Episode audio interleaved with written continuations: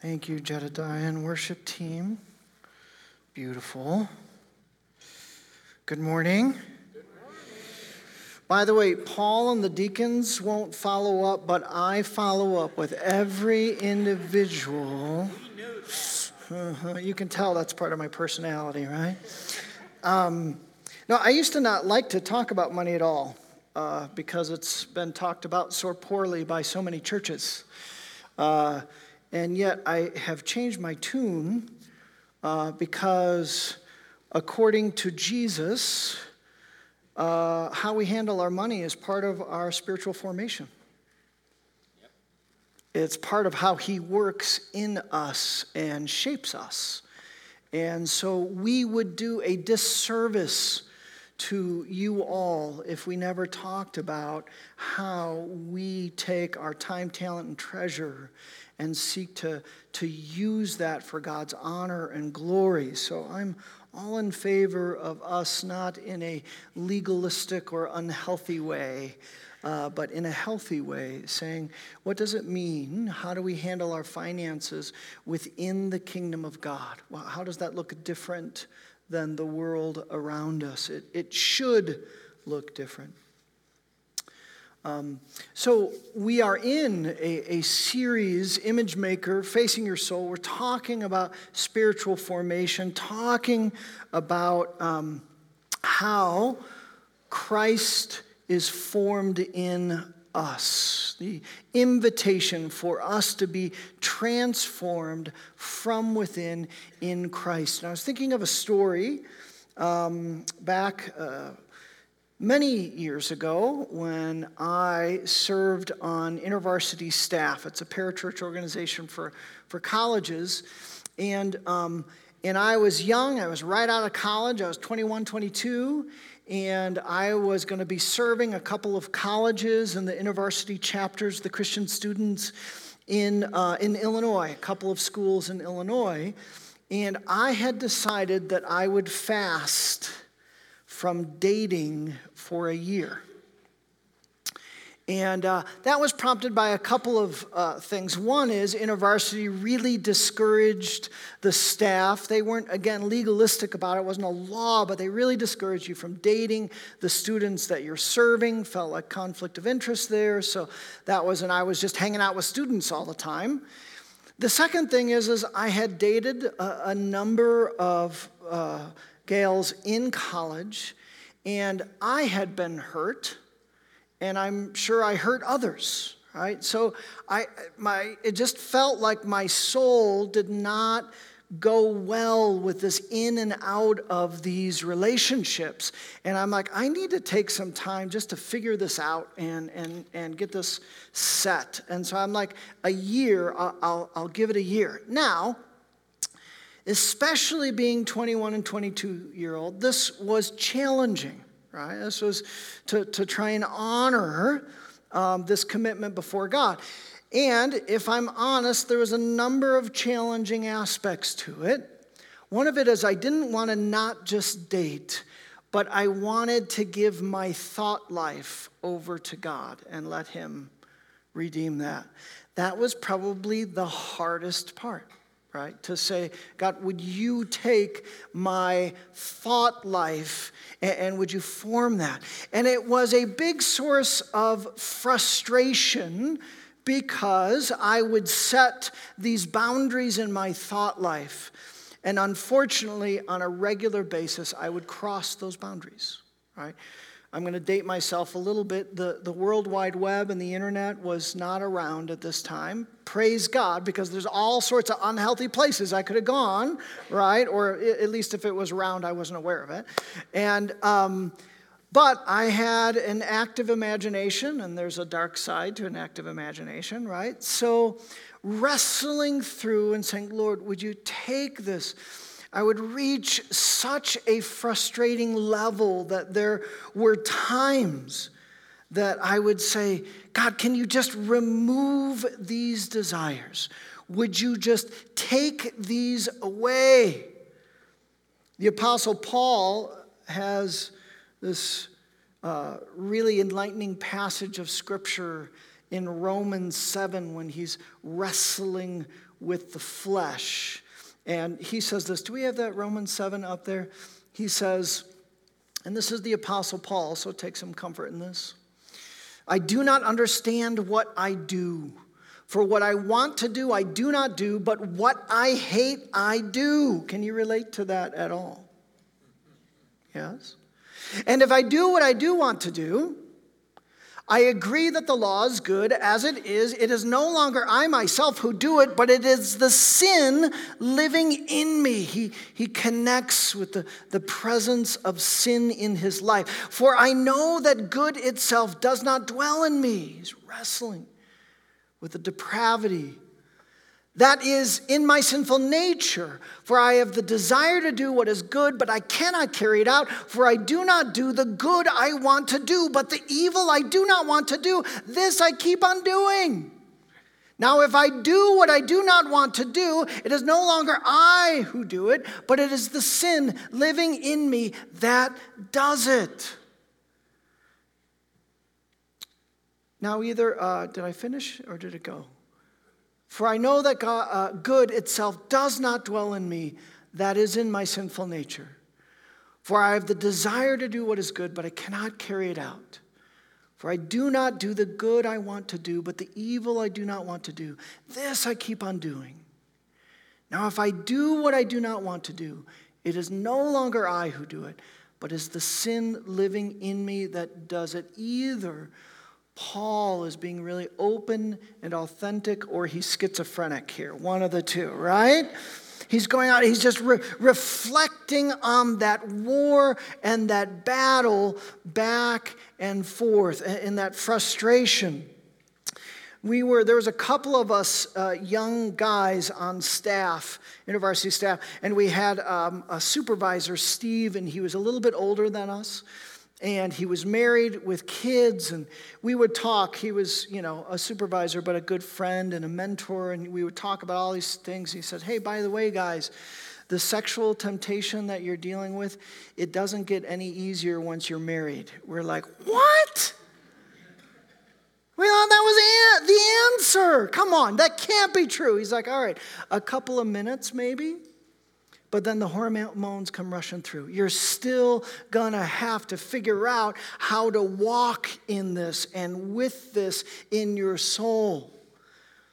I had a, a, a very uh, real and authentic uh, discussion with my sister, a relationship with my sister. We were talking back and forth. She was married with kids, and, and she said uh, one time, You know, Eric, the you know, sexual intimacy is just a very small part of, of marriage. I said, What are you talking about? I said, Give me a percentage. She's like, 10%. I said, No way, that is not right. She said, Yeah, Eric, with, with kids and all their activities and jobs and, and all of that, you're, I'm like, I am at 75% here. That's how my marriage is going to be. Okay, a few percentage for kids, but that's at 70. So back and forth, just that, that journey was so hard. What I did not realize at the time, which I realize more today in hindsight, that that struggle and that difficulty was intimately connected with the spiritual maturity and the formation that God was doing in my heart and soul in that time. You see, I saw it as all bad and all struggle, and yet he began to show me that in, in relation to this, he was using that for my own spiritual formation, for, for the maturity and the fullness of my soul. I don't know if you believe me or not, but we're going to talk about that this morning. In fact, we're going to look at a story that I think really illustrates this. We're going to go back to the story of David and Bathsheba. If you've brought your, your Bibles open, please open to 2 Samuel chapter 11. We were in chapter 12 last uh, week, and we saw how Nathan you know, uh, David was so much in self denial, he was pushing away the sin, and he had really committed not only adultery, but, to, but murder and dishonesty and uh, deception, all sorts of stuff, and he's in denial. So finally, God sent Nathan and he confronted him with his sin.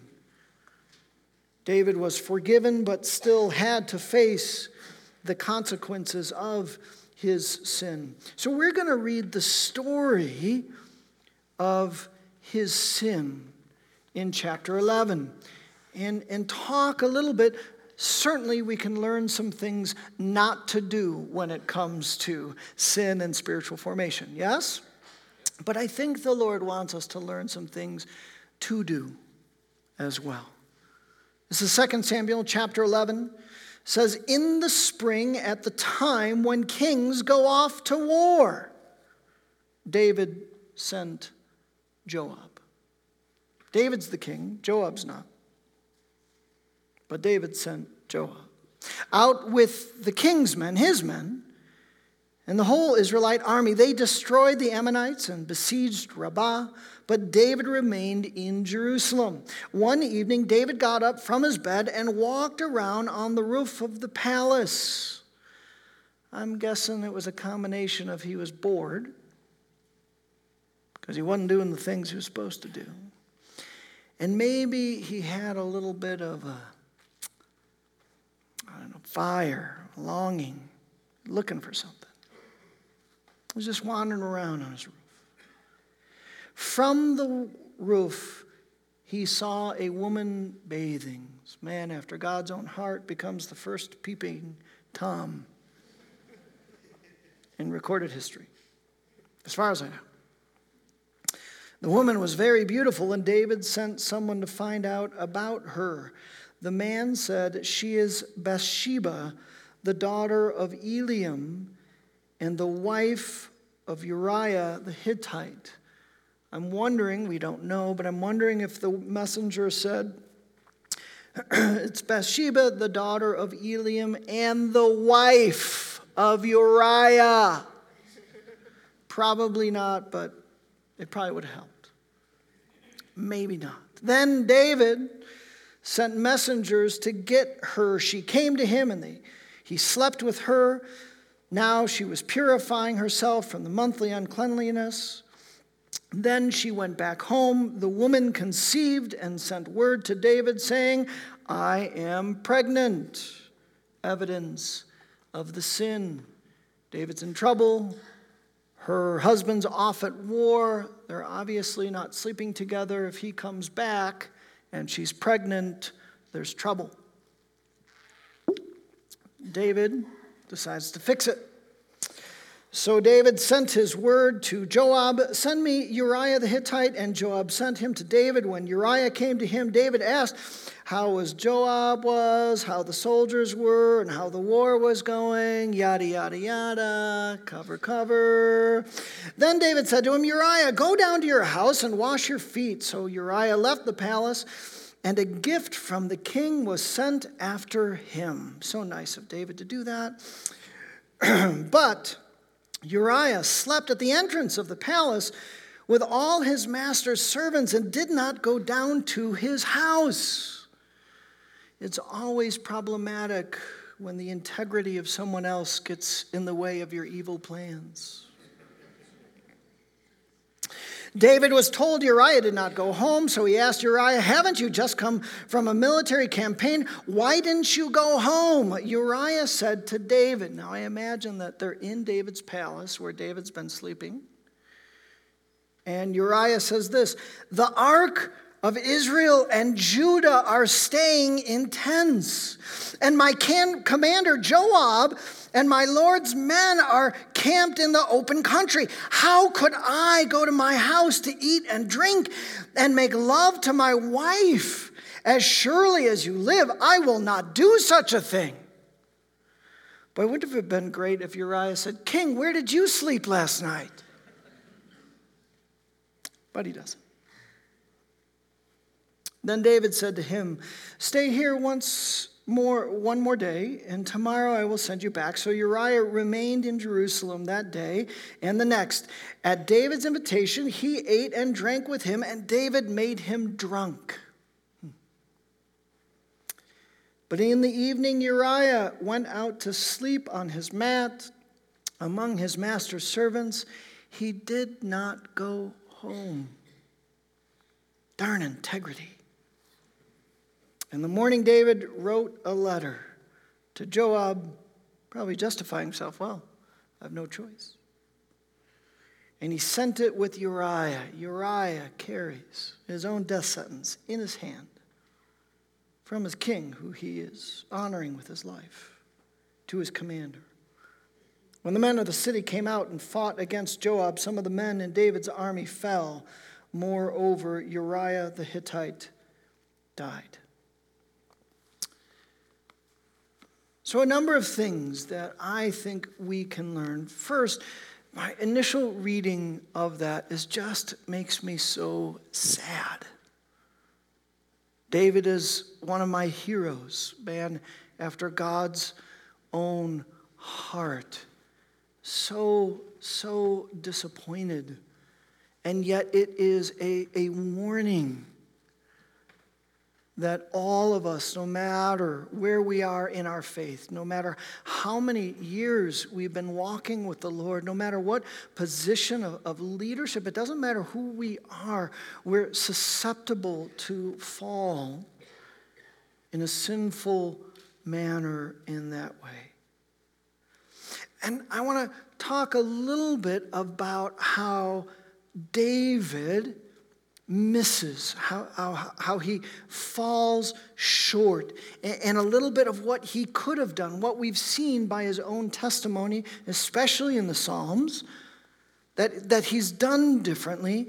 One is he does he fails to discern the moment of temptation talked a little bit about this last week. He doesn't look at the, the nature of temptation. He doesn't look at the, the power and the consequence. He doesn't see that. Um, the Apostle James was talking about temptation. He does in, in a very revealing way. He says in James 1, he says, when tempted, no one should say, God is tempting me. For God cannot be tempted by evil, nor does he tempt anyone. But each person is tempted when they are dragged away by their own evil desires and enticed. Then, after desire has conceived, it gives birth to sin, and sin, when it is fully grown, gives birth to death. We saw that, right? We see this in David's life. It, it led to death, not initially his death, uh, not his death, but, but to others' deaths. Unfortunately, he was caught in this power. What David had done before is he had recognized moments of temptation and he counted the cost. And, he, and he looked to God's heart and desire. You, you remember we read last week at the end of 2 Samuel 11, it says, and this, but this displeased the Lord. In other circumstances, David had the wherewithal to say, What is God's heart in this circumstance? What would I do that would I displease him or please him? What are the consequences of that sin. David failed to do that. I think there'd be great value in talking a little bit about the, the nature of desire, of temptation, and sexuality. I'm going to share a little bit deeper with you all. I want you to stay with me, okay? So, the, the ancient Greeks, they used to argue that the, the gods had placed a fire within humanity. And sometimes it makes us crazy. This, this passion, this energy, and this, this fire within, this passion, this energy, the desire, could be the source of great good, of great accomplishment, right? Uh, of doing great things, of honoring God and one another. And at the same time, th- this passion, this, this fire could be the source of great sorrow and compromise and pain. The Christian would agree, not God's, but God is placed. Now, listen to this. Some have defined spirituality as the discipline of this passion, this energy within. Some have taken the whole definition of what it means to grow spiritually, spirituality, and they've said it's worth thinking and processing that it's the disciplining that's taking this energy and not allowing it to flow into unhealthy areas like adultery and murder, but allowing it to flow into healthy, God honoring things. Uh, the word sex and sexuality has an interesting definition. I bet you it surprises you. The, the, the definition, sex and sexuality, is rooted in a Latin verb, secare, which means to cut off, to sever, to separate. I don't know where your mind just went, but let me bring it back to this place here. Too many places. Come here. There's a, a Catholic author in his book, Holy Longings, he gives this analogy. He says, he, he's talking about sex and sexuality in a grander sense. He's not using, he uses a different term, term actually, genitalia for sexual intimacy, sexual activity, but he's talking about sexuality in, in a grander sense of passion within. And he says it's the analogy if you have a tree and there's a branch and you take an axe and you cut off the, the branch, falls on the ground. It has been severed, it has been sexed. Now, if the branch were made in the image of God, which it is not, and had a conscience, it would wake up in the world and go, Ugh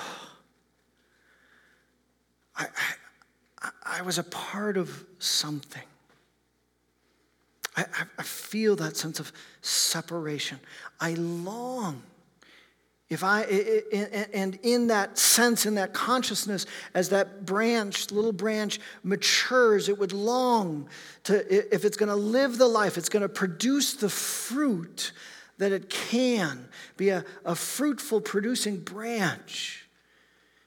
Deep in its cells, it knows it has to reconnect to the whole from which it was severed. That's how we're born into the world. Is that we have been cut off from our Creator because of our sin. And as we grow, we have a longing and we can feel it in our bones, can't we? Longing for, for union and intimacy and production. And we live, this is part of the fallen, separated human condition, is that we've all been separated, sexed from the whole, and we have this longing. It's connected, it's within the soul, it's connected to our biology. Some of us have estrogen laced fire within. Some of us have testosterone laced fire within. They live out in different ways, yes. But we're all human. And we feel it in different ways. Think of that for a moment.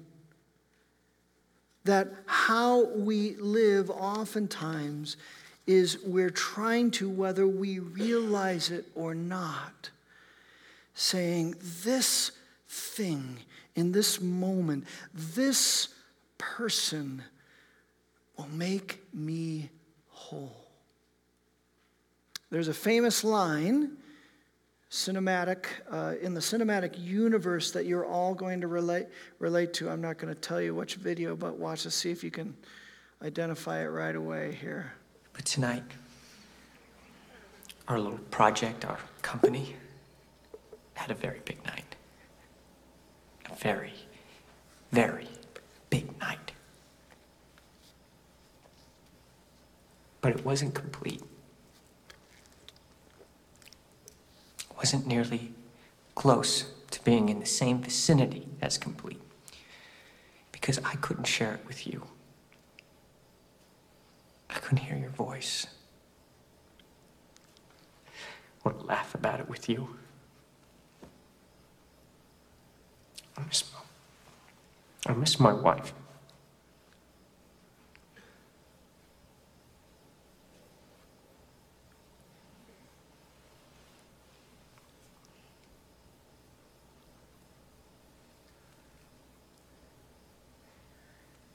We live in a cynical world. A cynical world. And we work in a business of tough competitors.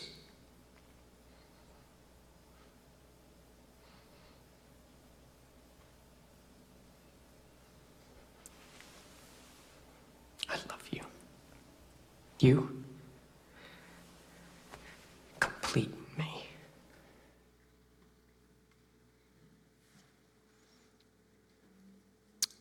And they live happily ever after. That's how it works. So, the point of this message is find the right person who completes you, and you're good for the rest of your life. I want to suggest that there's something deep in the soul that connects with that, and yet, in a profound sense, it's a lie. It's not true. We think it is. Like, yeah, because it connects with something so deep within us, and we get it. And it's not just relationships, it's not just a person, it can be wealth, it can be success in a career. Right? It, it, it can be all the power and influence. It can be love and adoration of your family and your friends. It can be fame. And we think, boy, if I if I just get that, you complete me. This will complete me. I almost played the, the Joker from Heath Ledger's version because he plays and he looks at Batman. He says, Why do you want to kill me? He says, I don't want to kill you. You complete me.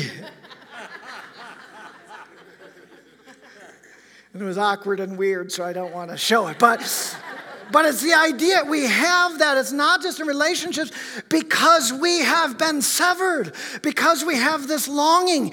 But the truth of the kingdom of God is this is we will not be completed until Jesus returns and all is consummated.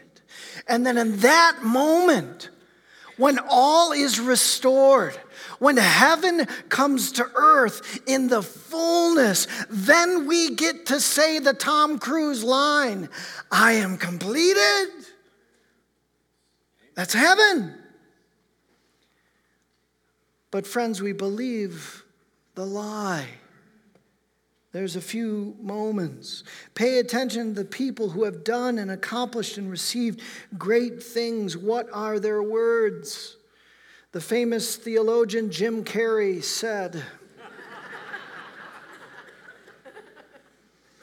I think everybody should get rich and famous and do everything they ever dreamed of so they can see that it's not the answer. Hmm. Interesting. David, he sees Bathsheba. How many wives and concubines did David have at this moment? It doesn't matter because desire does not work that way. It's not rational. He's like, oh, David, she's married. Yeah, but she's the one. She is. I, I, know I have a bunch of beautiful wives and, but yeah, see that? that's not disciplining that the fire within, the desire within. In fact, sometimes what David should have done, as he had done in his life, the Apostle Paul tells the Corinthian church flee from sexual immorality, turn away all other sin, he says. A person commits outside the body. There's something to the, our bodies being a temple of the Holy Spirit, but whoever sins sexually sins against his own body. In other words, he's saying, delete the app. Stop flirting with the coworker. Stop going to the source of temptation and apply that beyond sexual temptation. All of that that you know if dishonoring to God, compromise for wealth or fame or influence. Flee those moments. A big part of facing temptation and or handling the passion within that fires, ceasing to do the things that you know will get you on that trap and drag you down. But there's another part of it, which David also fails to do, is doing, not just ceasing the unhealthy things, but doing the things that are healthy, that are good for him. Do you notice how the beginning of the story I tried to read with effect, right? Where where the, the author, the inspired author, says, Yeah, in the time when kings should go to war, what's David doing? He ain't in war. He's bored. Got a little passion, a little fire within. What a different story would have been if, if he would have been focused on the things he knows God was focusing him in on. The, I want to talk for a moment just the power of focus and doing good. Proverbs 18 9 says this One who is slack or idle in his work is brother to one who destroys. Love how Proverbs puts it so poignantly, right? Or again, the apostle says, the church in Thessalonica and to you and me. We hear that some among you, this is Second Thessalonians, we hear that some among, among you are idle and disruptive. They are not busy, but they are busybodies. Such people we command and urge in the Lord Jesus Christ to settle down and earn the food you eat. And as for you, brothers and sisters, never tire of doing what is good. He's saying, get busy with doing good things. Get busy with the things that God has called you to do. Boredom is the great epidemic of our age.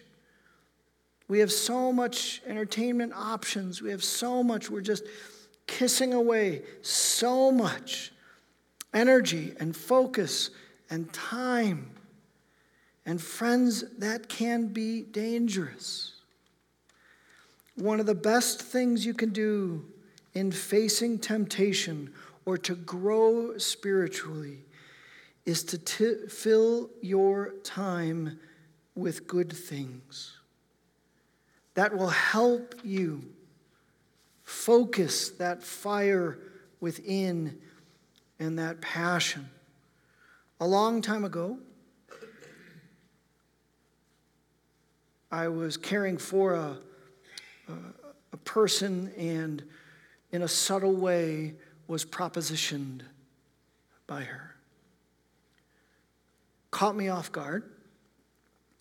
I'm so thankful that my focus was how can I give her wisdom and shepherding. That was my intent, my focus was there. And so, even though it caught me off guard, I knew in my bones that I was called to shepherd and give wisdom and step away from that moment of temptation. remember, that was a lesson to me that if I can keep the framework of my mind focused on what is God having me to do, that's a huge step in allowing this fire within to not veer off into unhealthy things, but stay focused on what is good. Last thing for us this morning that there is a, a power in sin, and David was caught up in the sin, and it got worse, and it got worse, and it got worse. And I asked myself, what? was the one thing that God was calling him to do in the midst of this whole long chapter that probably lasted a year. What was one thing God was calling him to do? There is a power that can break the power of sin because of Jesus Christ. You know what that is? It's not rocket science.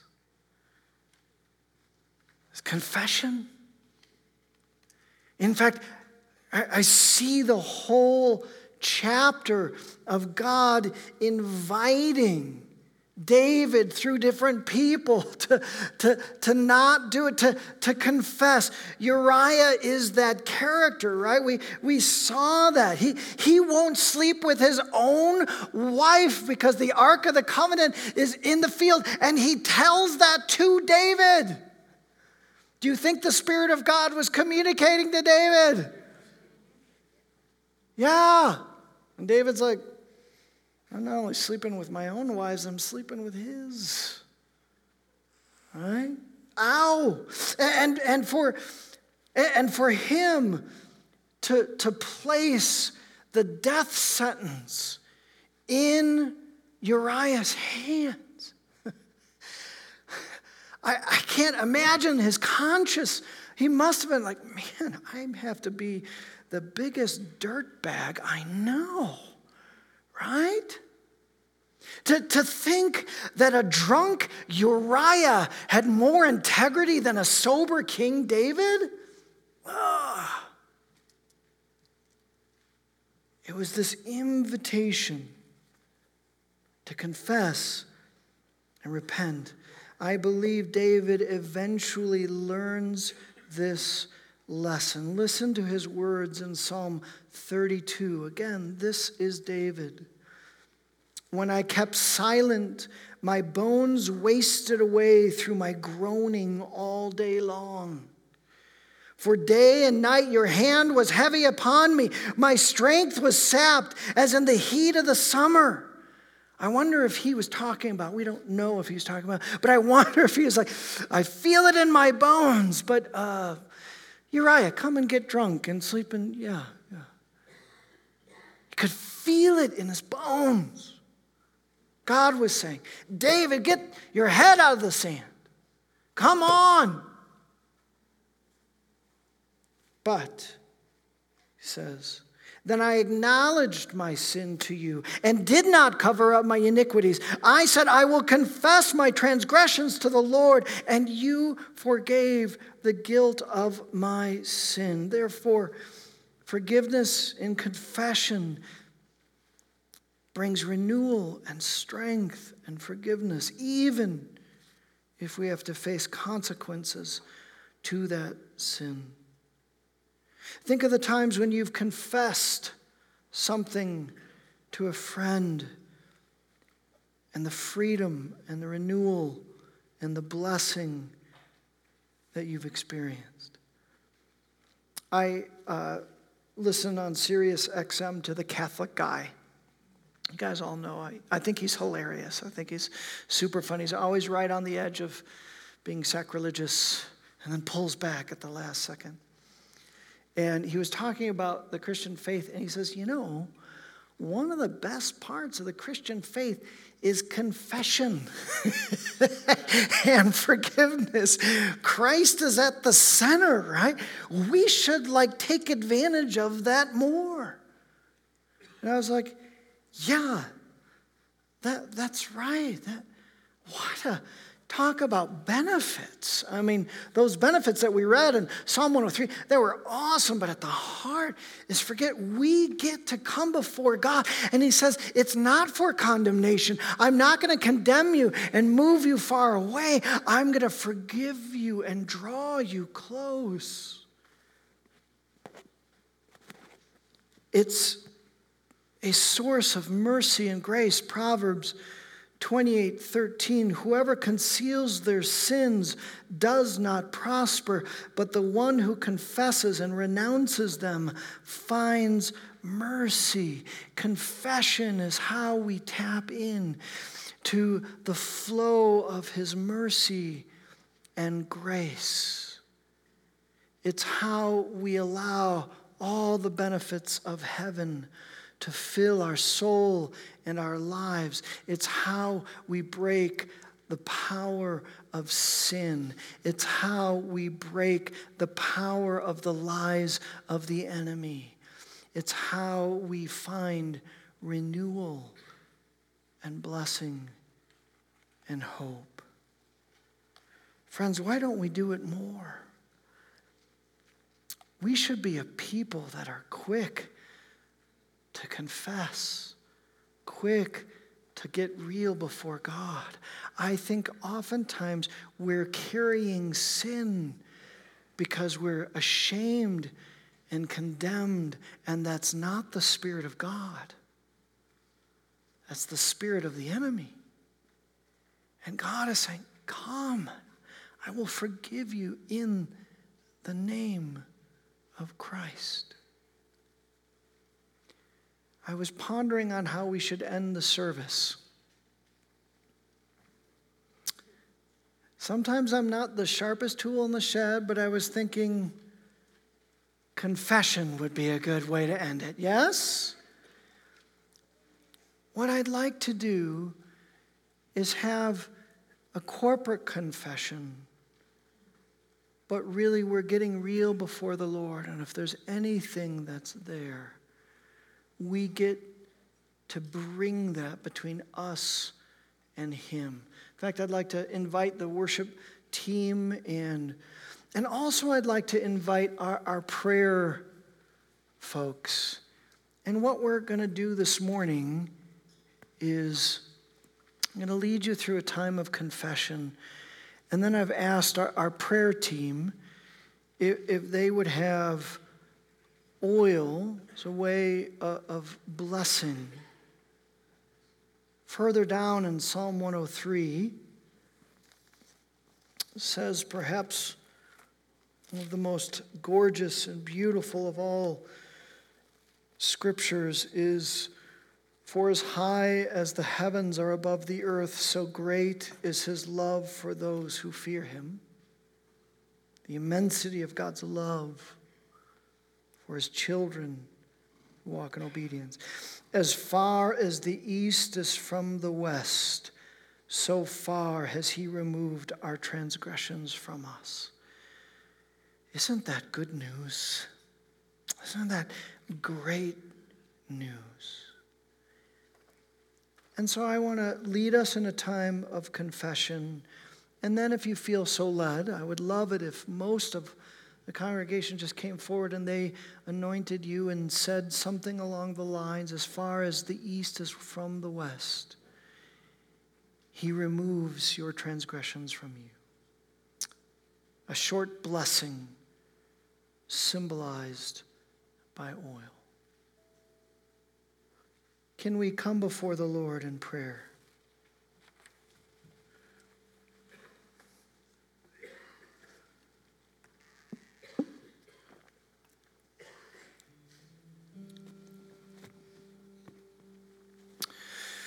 So, Lord, we are mindful that you are a God who knows us better than we know ourselves. That you know our souls inside out. Lord, we confess that we are a people that struggle with the fire within. Sometimes it's thought life. sometimes it's action. We want to claim this promise that we get to confess whatever it is.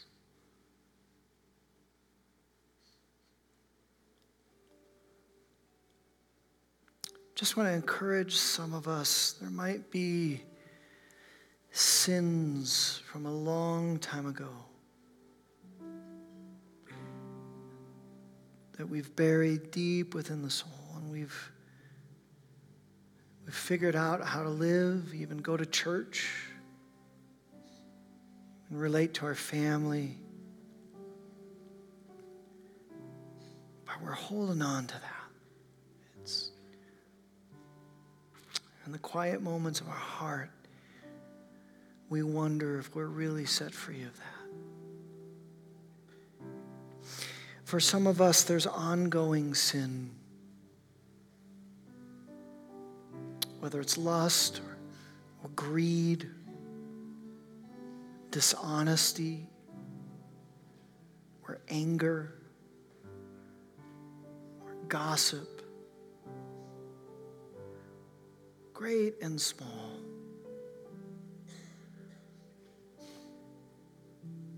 This can be the morning that you break that power. This can be the morning that that sin of a long time ago, you finally are released.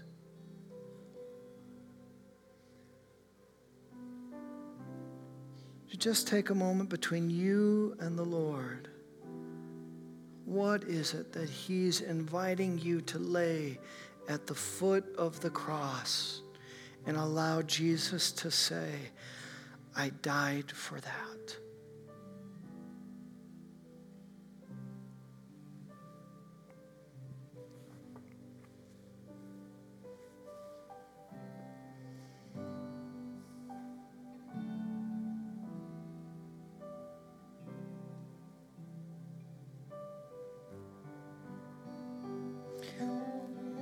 if He's brought an awareness there of something, great or small, a sin of omission or commission, just lay it before Him. Give it to Him.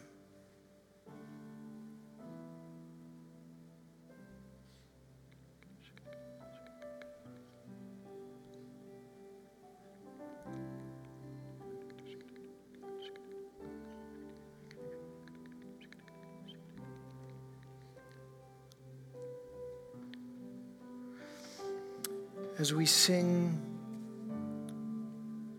encourage you to receive. You are forgiven if you've confessed.